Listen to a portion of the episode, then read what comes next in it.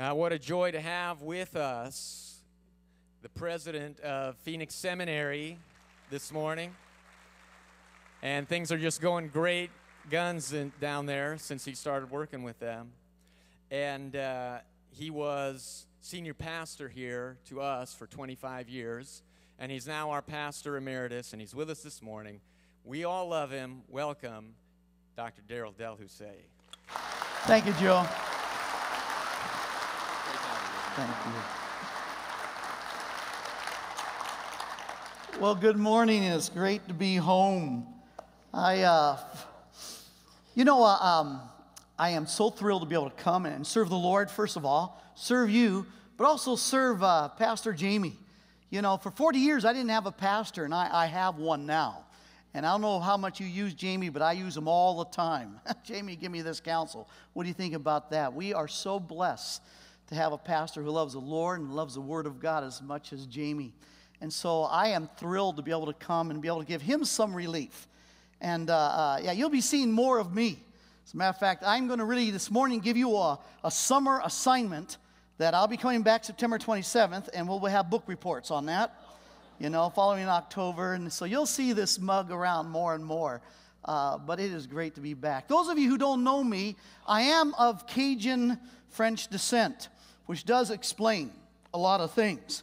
But the fact is, is that, that we, with French heritage, we have a phrase. And the phrase is joie de vivre. And, and it, it's, it's, embracing life. It, it's the love of, of life. So where we tend to be up, people ask me whether or not I drink coffee. Those of you who know me, do you really think I need to drink coffee? You know, no, no, no. We just have this love of life. But, you know, as, as you know, uh, life has a way of beating you down. Uh, it, has been said that indeed life can be counted on to provide all the pain any one of us will ever need. George Bernard Shaw, the, the British playwright, he, he was the one that described life basically as a disease The great theologian Woody Allen, he, he, he divided basically life in the horrible and the miserable. For, for a lot of folks, joie de vivre, love of life, is more joie de misère. That is, the love of misery. And, yet, Tim Hansel, who was this outdoorsman who loved being outdoors years ago, and he was climbing a mountain, he fell, broke his back, has been in pain ever since. But he went on to write a book called You Gotta Keep Dancing. And in that book, he writes this he says, Pain is inevitable, misery is optional, but joy is a choice. Remember in Psalm 51, David says, Lord, I pray that you'll restore to me the joy of my, my salvation. I want you to open your Bibles to the book of Philippians. If you love God, that means you have your Bible. If you don't have your Bible, Anyhow, open up to the, song, uh, to the book of Philippians. I, I want to introduce the book of Philippians to you. Your, your homework assignment this month is just four chapters. It's not going to break your brain at all, but I want you to study through. And I'm hoping by introducing the book to you this morning, it will just whet your appetite enough that you'll think, you know, I'm going to go through this book. I'm going to study this for, for the entire uh, uh, summer because this is a book about joy. The word joy simply means the absence of fear, embracing the future. And I mean, at a time like this, which I call a season of recalibration, it's a season that a lot of people are getting beaten on big time. Joy is being sucked out of you as fast as it can be. And as Christians, we, we, we stand. We stand out as luminaries in this world because there's something we have the world cannot figure out. And that something is this joy. 140 times you'll find the word joy used in the New Testament. The Apostle Paul uses it 50 times in the New Testament, in all his writings. As a matter of fact, in this short little book, Philippians, let, us listen to what he says in verse 1. I thank my God in every remembrance of you, always in every prayer of mine, for you all, making my prayer with joy. Look at verse 25. Convinced of this, I know that I will remain, continue with you all in your progress and joy in the faith. Look how he begins chapter 2. So, if there's any encouragement in Christ, any comfort from love, my participation in the Spirit, any affection, any sympathy, complete my joy. Look what he says in verse 29. So, receive him in the Lord with all joy. Look how he starts chapter 3. Finally, my brethren, rejoice in the Lord. Chapter 4, verse 4. Rejoice in the Lord always. Again, I say rejoice. Chapter, uh, same chapter, verse 10. I rejoice in the Lord greatly. By the way, the word rejoice is simply the verb form of joy. It is actually being joyful. So, so this, this short letter is all about this, this concept of, of, of joy. Now, now, this book is not a don't worry, be happy book type of thing because Paul understands that he's gone through some major reversals here. Paul's had a great ministry. He's come towards the end of his ministry. He's in prison in Rome, either house arrest or there in the Mamertine prison, but he's chained to a soldier. People are mocking him outside the church who've hated him. People in the church are mocking him. His preaching ministry has been ripped from him. As far as he's concerned, he's got some good reasons to be bathed in depression, some major, major reversals in his life. And yet he writes this letter, Philippians, and the whole book is this issue of joy. Now, interesting, I love, I love the statement of Karl Barth. Karl Barth says, Joy is, quote, a continuous, defiant, nevertheless. It's when you get to the point that no matter what's going on, I may be in prison, chained to a soldier, I may have lost my ministry, but Paul, instead of giving us little sermons here, he's going to use himself as an example. He says, I, I know joy is not something you can trump up yourself. Well, I'm just going to be not afraid. It's our nature to be afraid. There are fearful things in this world physical, uh, economic, social, even spiritual for a lot of folks. And yet, the fact is, it's not a fleshly thing. I cannot just all of a sudden say, I'm going to be joyful. Because Galatians 5, Paul makes it really clear joy is one of the fruit of the Holy Spirit. Remember, the fruit of the Spirit is, is love, joy, peace. Well, well, if joy is the absence of being fearful, embracing the future, and, and peace is a present sense of rest, even though the future is frightening, and I can't produce that myself, it's produced by the Holy Spirit, then I want to know one thing. How do I put myself in a place so the Spirit of God can produce this experience of, of joy, a sense of the absence of fear and this presence of rest? Well, Paul, he has all this reason to be fearful, to be depressed, to be down, and, and yet he'll use himself and say, Let me tell you how I put myself in a place that I am not going to permit myself to be washed away joylessly, but rather, he says, I'm going to use myself as an example how I did this thing. Now, in these four, four chapters, 16 times Paul will talk about using the mind. This concept of putting ourselves in a place where the Spirit of God can actually produce joy happens between your ears. As a matter of fact, it's interesting. Ten times he'll talk about the mind, five times he'll talk about thinking, one time he'll talk about remembering. So it has something to do with the way I interpret the world around me, the thoughts, the things I see to myself when these things around me are beginning to hurt big time. So notice how he begins here.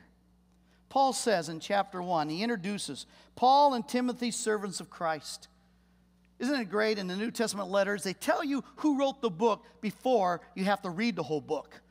It's like you get a letter, you know, and say, you know, I love you. My heart just pounds when I'm with you. I want to be embraced by you. Sign, mother. That, that, that's different than if it was from someone else, right? But back in these days, they wanted you to know up front he says, This is from Paul and my, my son in the faith, Timothy, and we are servants of Christ. I'm writing this to all the saints in Christ Jesus who are in Philippi and, and to you overseers, the leadership, the deacons of the church. Now, the reason for that is because in Rome, in, in prison, you better have some friends on the outside. They didn't serve you food, medical, uh, uh, uh, uh, medical care while you were in prison. You better get that from the outside. And this church, these leaders, they so love Paul, they send one of their pastors 600 miles on foot to come to Rome to care and to take care of the Apostle Paul while he's in prison. So this letter really is a thank you letter, saying, Thank you, leaders, for not forgetting me and sending somebody to care. So he says, Grace to you and peace from our Father and the Lord Jesus Christ. Now he gets right into it. I thank my God in all my remembrance of you, always, in every prayer of mine, for you all, making my prayer with joy because of your partnership in the gospel from the first day until now. Now, now why, why is Paul, is he just kind of blowing smoke here?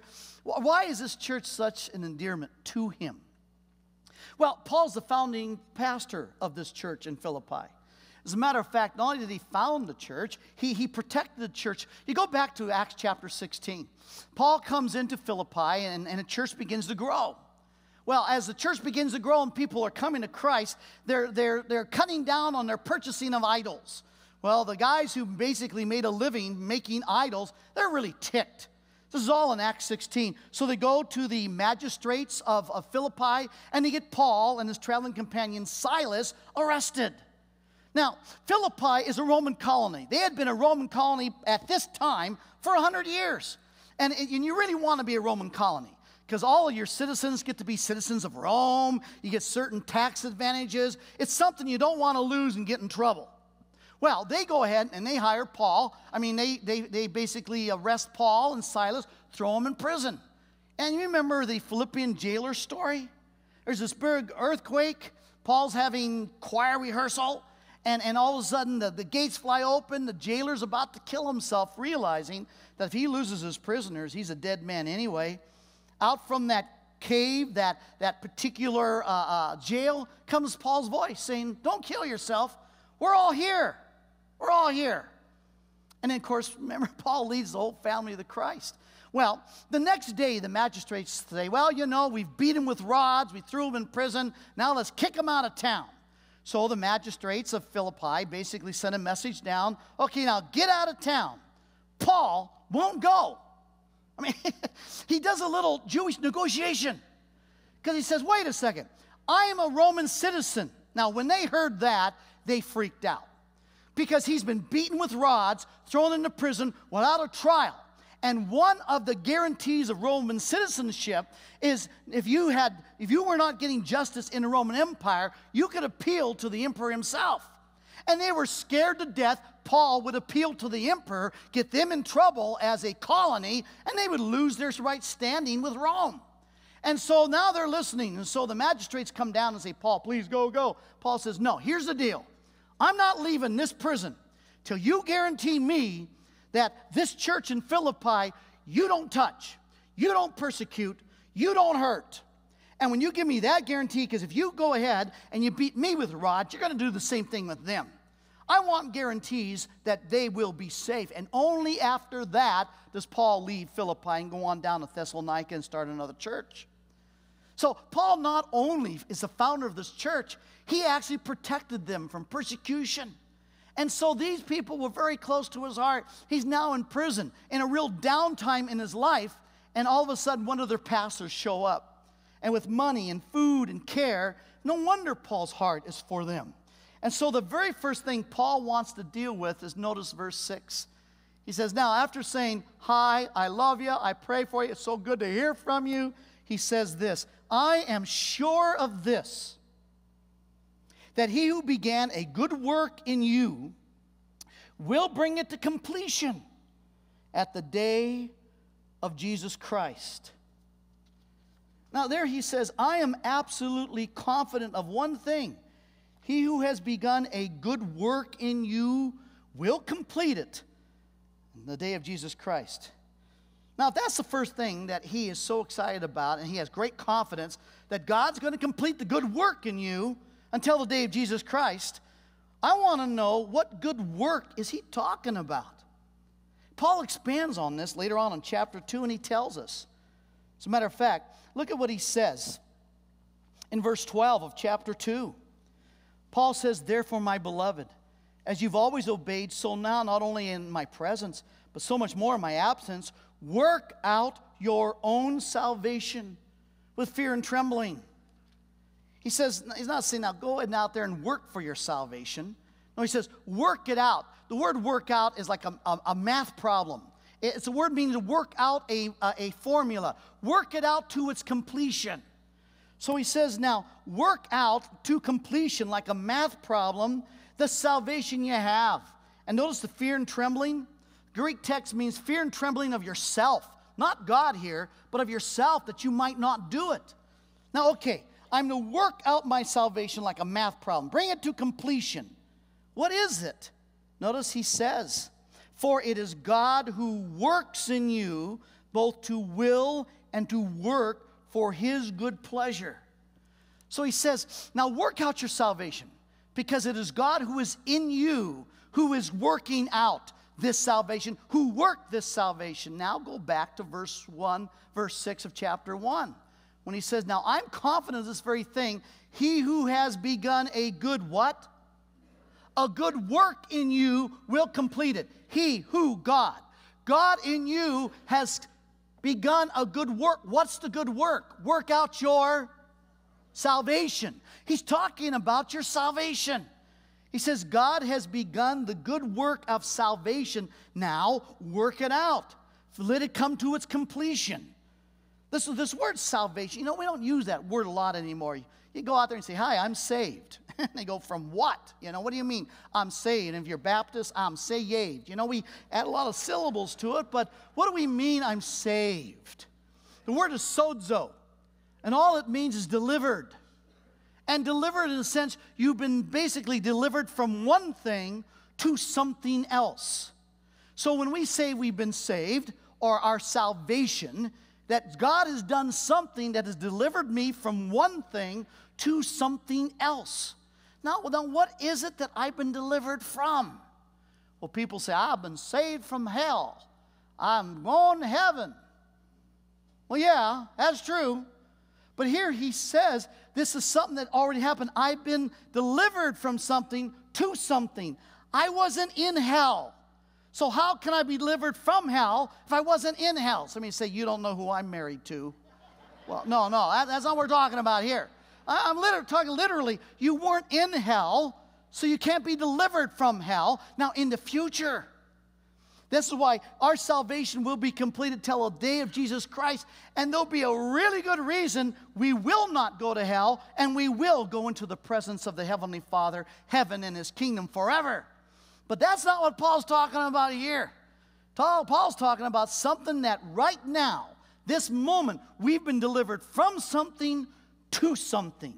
And what is that something? You ever heard the word that Jesus Christ came that you might be justified, that you might be made righteous? The, the word to be justified and the word to be made righteous, exact same Greek word, identical word, dikaios, that's the word. And all it means, it's an architectural term. When, when, when you're building a building and you need to have a right angle, and you bring, bring two lines together, those lines are in a relationship. But not until those lines are at a 90 degree angle do architects say these lines have been justified, made righteous in a sense that they are now in a right relationship. That's what justification means to be placed in a right relationship with your Creator. You go, what do you mean? What right relation with my Creator? Well, that's the problem is because he's creator, he creates creatures. And there's all kinds of creatures. He's got creatures up the he's got dogs, he's got cats, he's got snakes, he's got goats, he's got elephants, tigers, and bears. Oh my, he's got all kinds of creatures. And we're one of those creatures. But did God intend for us to become a mere creature? Because how does a creature respond to its creator? in ignorance, indifference, or such fear that they create a bunch of religions or some kind of way to appease the Creator. But Genesis 1, the very first chapter of the Bible, verse 27 says that when God got around to creating us, human beings, it says He created man in His own image, both male and female. He created us in His own what? Image. Now that's a big deal with God. Because later on in Genesis chapter 9, verse 6, God says, You, if an animal or any human being murders somebody, somebody who bears the image of God, they shall forfeit with their own life. So, one who bears the image of God, that is such a sacred thing with God, it is not to be destroyed by anyone. Now, what does it mean that we bear? We're made in the image of God. And no other angel, no other creation, no other being is bearing the image of God. So, what is this all about? Have you ever wondered why the first person of the Trinity refers to the second person of the Trinity as Son? And the second person of the Trinity refers to the first person of the Trinity as what? Father. When Jesus was on this earth twice, twice from heaven, God would say, This is my beloved Son in whom I am well pleased. No, no, why, why, why does the first person of the Trinity refer to him as son and son, father? It could have been, you know, Batman and Robin, Frank and Joe. I mean, why, why father, son, son, father? God created us in his image because the relationship he wanted to have with us is the relationship he has with the second person of the Trinity, that is the Son of God himself. Why do you think you have the gospel in John chapter 1, verse 12? It says, But as many as believe in Jesus Christ, to this one God gave the right to become the what? Children of God. In Romans chapter 8, he says, God did not give you a spirit of fear, uh, but rather he gave you the spirit of adoption, so that we can cry out, What? Abba, Father. As a matter of fact, he says this the Spirit Himself bears witness with our spirit that we are children of God. So you're looking at me funny. You know, well, of course, you always used to look at me funny. Uh, 2 Corinthians chapter 6. Listen to what he says, verse 16. What agreement has a temple of God with idols? For we are the temple of the living God. For God said, I will make my dwelling among them and walk among them, and I will be their God. Now, okay, uh, he's going to be our creator, he's going to be our God. Yeah? Listen to verse 18. And I will be a father to you, and you shall be sons and daughters to me, says the Lord of hosts. As a matter of fact, remember the famous verse God works all things together for good to those who love God, called according to his purpose. His purpose. What purpose are we called to? Well, whenever in doubt, remember, read the next verse. And Romans 8 29 says, For those whom he foreknew, he also predetermined, predestined to be conformed to the image of his son. Why? In order that he might be the firstborn among many brethren. The relationship God wanted with us was not the relationship of creator with creature, but father and child. For a creature only wants to appease or be indifferent to its creator. A child the nature of a child wants to please their heavenly father. Matter of fact, when you think about it, why is it that everything has to do with us, our conformity to Jesus Christ? Uh, we are disciples of Jesus Christ. He is changing us, making us more and more like Jesus Christ. Why? Because Jesus Christ is the firstborn over the family, firstborn of many what? Many children, many brethren. Did you ever have a perfect older brother who just loved the, his dad perfectly, did everything perfectly, and usually we would resent that. He got a straight A's, he was the football player, and I hate my older brother, he's so perfect. We have an older brother. Not that we're ever going to become gods, but the fact he's the second person of the Trinity, but the description of the relationship he has with the God of this universe is a relationship that a son has with a father, and that's the relationship the father wanted with us. You want to know what you were saved from? You were delivered from a kingdom of darkness to the kingdom of light. That is, you were delivered from being a mere creature who lives just uh, to appease God to a child of God who lives to please God, not as a creator, but as their heavenly father. Every time Jesus prayed, Every time Jesus prayed on this earth, save the one time he quotes Psalm 21, Psalm 22, verse 1, when he said, My God, my God, why hast thou forsaken me? Every other time he began every prayer, how? Father, Father. That's why in Ezekiel 36, He says, not only will our sins be forgiven, but He will place His Spirit within us, give us a new heart, take the heart of flesh, and the new heart will have this deep desire to keep His statutes. What is normal for a child that loves his father, that loves her father? What is normal, the nature of that child is to what? To live their life to honor and to please their father. God doesn't want to be known just as your creator. He's got all kinds of creatures out there. He's looking for children. One that he can relate in the same way he relates to the second person of the Trinity, so that the second person of the Trinity would be the firstborn among many brethren. That's the relationship. So when we were justified, made right, put in a right relationship with God, we were made righteous placed in a right relationship with God, it's when we were placed in a relationship with Him, no longer creature creator, but child father, sons and daughters with that desire. That's why the provision for forgiveness. Why would God want a lot of indifferent, rebellious children running around? So not only would He provide forgiveness by sending His only begotten Son, the second person of the Trinity, to be the Messiah, to die on that cross, that God would pour his wrath for the consequences of sinfulness on his own son so that he could provide forgiveness for us. And why would he provide forgiveness for us if we would basically ask for that forgiveness? Humble ourselves, admit that we've been mere creatures, indifferent, unloving, uncaring, appeasing and not like those who would treat God as their heavenly Father with a desire simply to please Him, to please Him first. That's what the gospel is all about. That's what we've been saved. And so he says, We now have become children of God. Now, I want you to see something. You ever hear the phrase? Sometimes we Christians think if we can pronounce a word or spell it, somehow that means something. We talk about righteousness, you know, I, I want to live a righteous life. If I was to ask you right now, how many of you are righteous? Go ahead, let me see your hands. Yeah, some of you have done a little Bible study, and the rest of you, I would never do that, you know. Wait, do you have any? Okay, then you're unrighteous.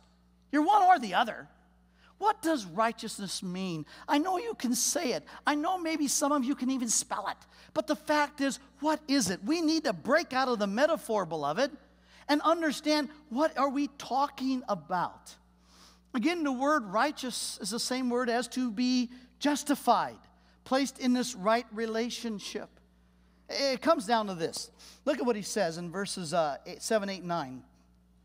He says, It is right for me to feel this way about you, back in Philippians 1, because I hold you at my heart, for you are all partakers with me of grace. We didn't deserve this both in my imprisonment and in defense of the confirmation of the gospel. For God is my witness. I yearn for all with you with an affection in Christ Jesus.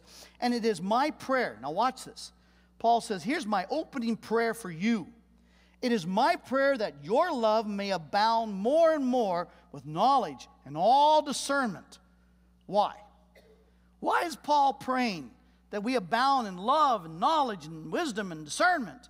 Well, the purpose clause is the next verse. So that, verse 10, so that, here's why he's praying for us. So that you may approve what is excellent, and so be pure and blameless for the day of Christ, filled with the fruit of what? Righteousness that comes through Jesus Christ to the glory and praise of the Father. Now, that's one of those verses that we type out and we put it on a refrigerator and we're not too sure what it means. He says this whole thing is about that you may be filled with the fruit, the manifestation, the demonstration of righteousness. You say, okay, I am ready, but I don't know what it is I'm supposed to be demonstrating here. How do I demonstrate this righteousness? Well, remember the parallel text? Go back to chapter 2. And remember when he's expanding on this? Listen to what he says. In verse 15, he says, Here's that you. Here's the next purpose clause that you may blame, be blameless and innocent, what?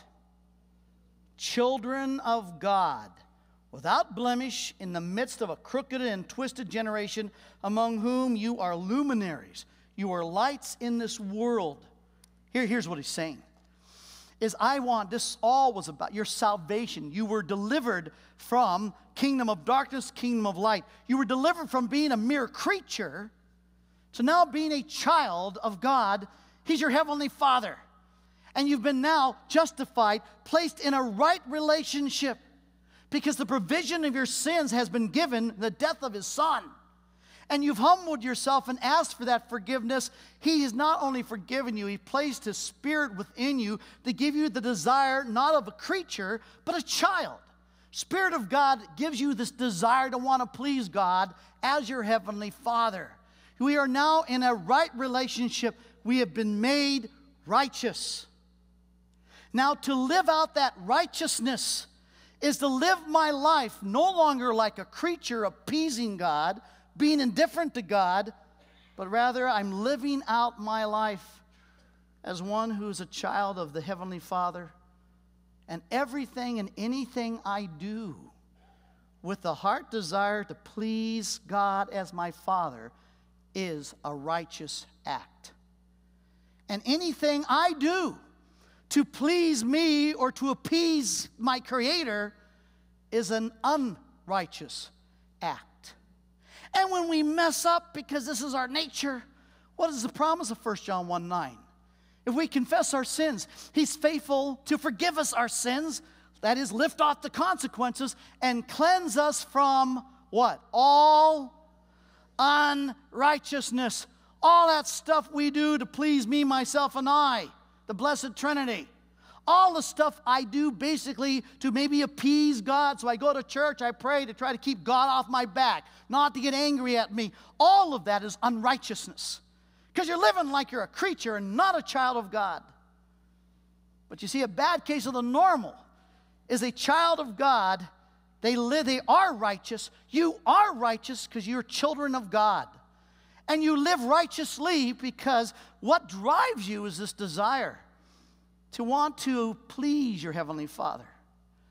You know, later on, Paul will make this statement at the, towards the end of chapter 1. He says, For me to live is Christ, but to die is gain. What does he mean to live is Christ? I hear people say, well, yeah, that's what I want to do. I want to, for me to live is Christ. Again, do you know what you're talking about? What he's talking about is for me to live is that I desire to please Christ first. I, sure, I want to please my wife. I want to please my kids. I want to please my boss. I want to please the church. I want to please my neighbors. I want to please everybody. But the fact is, I try to do all that and I get in all kinds of trouble. Because if I please this person, then they're mad. And if I please that person, then they're upset. And life just begins to rip you and you begin to leak joy. But what Paul is saying is for me to live as Christ. I want to please Christ first. So I'll love my wife the way Christ tells me to. So when I'm loving my wife, I'm first obeying Christ. And I'll love my friends the way Christ tells me to. And I'll love my kids the way Christ tells me to. And I'll be a citizen of this nation the way Christ tells me to. And I will be an employee the way Christ tells me to. Because my driving force is I'm a child of God and I want to please the Father, and I don't always know how to. But I have an older brother, the firstborn of all creation, not created, but the authority over creation. I have an older, perfect brother who said that his food is to do the will of him who sent him. That his whole life was not my will, but thy will be done. And I know that if I am pleasing Christ, I'm learning how to please God as my Father. That's why we are disciples of Jesus Christ. That's why we're being conformed by the Spirit of God into the image of Jesus Christ. Because created in the image of God, we were never meant to be, remain as mere creatures, but to become the very children of the Heavenly Father. So, when David prays after he messing up big time in Psalm 51 12, says, Lord, return to me the joy of my salvation. What he's saying is, God, I want to be in a place that you can remove my fears my fears of my uh, economic situation, my fears of, of my enemies, my fears of life, my fears of aging. And God, the way that you're going to produce that in me is when I remember who I am. I have been made righteous. I've been placed in a right relationship with you. No longer creature creator, but son father, daughter father. And therefore, my life has purpose and destiny. I'm driven with this desire that your Spirit has given me to please you first. But I don't always know how to do that. But you gave me your Son, Jesus Christ, and I follow Jesus. My life is Christ. The life I live now is Christ because I know that if I follow and imitate Christ, I'll be living out my pleasure of pleasing the Heavenly Father. This is our salvation. And Paul begins his book by saying, This is where it starts. When you got reversals in your life and you're leaking joy, and all of a sudden you're becoming really fearful about the future, listen, everybody's dealing with that. But for you to be a luminary to this world, put yourself in a place that the Spirit once again can produce this absence of fear, this joy, this presence of rest, this peace. And when we walk around these economic times with, with no fear and a sense of rest, people are going to want to know why. And the answer is simple I am trusting my Heavenly Father. Meanwhile, I'm just all about wanting to please God as my Father, and that's why I follow Jesus Christ, my Savior and my Lord. Does this make sense, folks? This is just how the book begins. Is this not a great book? And it gets better. And when I come back September 27th, you will be tested. And so begin and read through, search the scriptures and see if this is not so. You've heard me say for years and years and years, walk worthy. All that means is walk worthy of the call to what you've been called to. You haven't been called to be creatures, fearful and appeasing God with religion. You've been called, you've been justified, you've been made righteous, you've been made a child of God. He's placed the very new heart of the Spirit of God within you. You have the heart for it, the pattern of Christ to follow. The Spirit of God will do the most remarkable thing by removing your fears and giving you a remarkable sense of peace and rest. Therefore, walk worthy of the great call to which you've been called. And finish the book of Philippians. Pray with me. Heavenly Father, I thank you so much that you have not left us on this planet to be mere creatures. Lord, there are those who want to convince us that there's really nothing different between us and any other animal, that animals have as many rights and Matter of fact, even a higher priority than even children starving in many countries. Lord, we, we've turned this whole thing upside down. There are people who are encouraging us to be creatures, remain as creatures, and continue to be indifferent, or to embrace religion and try to appease the Creator in some creative ways. But Jesus came, brought us the truth, and the truth would set us free free to become human beings created in the image of God for the purpose of becoming your children, loving and pleasing you. Until the day that Jesus Christ returns, and we shall be like him in every way. Lord, if there be someone here this morning and they've never understood or, or heard the gospel, may they understand that there's a God who so loves them that he sent his only begotten Son, that whosoever would believeth in him would never perish, but have everlasting life, a destiny, a purpose, a reason to live as a child of the Heavenly Father. Lord, may we walk worthy of this. When times are tough, we become fearful. let us remember who we are in Christ.